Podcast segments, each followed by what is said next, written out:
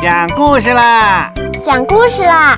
讲故事啦！讲故事啦！嘘，咿呀故事乐园，宝宝的故事小乐园。大家好，我是每天都充满活力的汪汪。今天汪汪来给大家讲故事喽，一起来听吧。漂亮的手指在哪儿呢？文金南吉，图李志熙。企划审计郭金珠。小敏的手指似乎很美味。早上起床吃手指，做做；一边看图书一边吃手指，做做；上厕所时也要吃手指，吧唧。不管发生什么事，先要把手指送到嘴巴里，滋溜。妈妈很担心小敏，总是吃手指，要不给你手上涂点药？或者干脆用绷带把手指缠起来。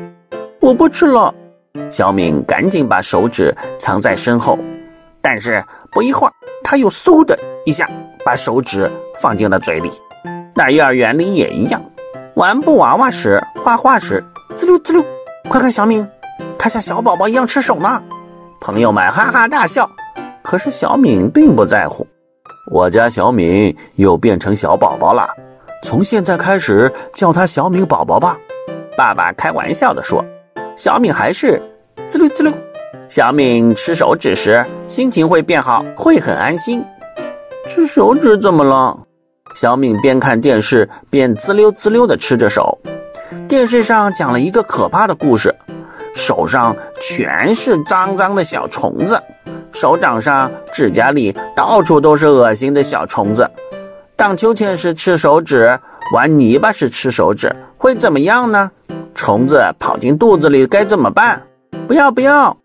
小敏赶紧去洗手，花花要洗干净。现在小敏不吃手指了，看图书时两只手紧紧地抓着书，看电视时两只手轻轻地放在膝盖上。啊，小敏的手指去哪儿了？爸爸抱着小敏东看看西瞧瞧。在这里，在这里，小敏挥着手指。故事讲完了，小朋友们，当你看电视、吃饭或者玩玩具的时候，总是想舔手指，该怎么办呢？快来微信留言告诉汪汪吧！我们下次故事再见。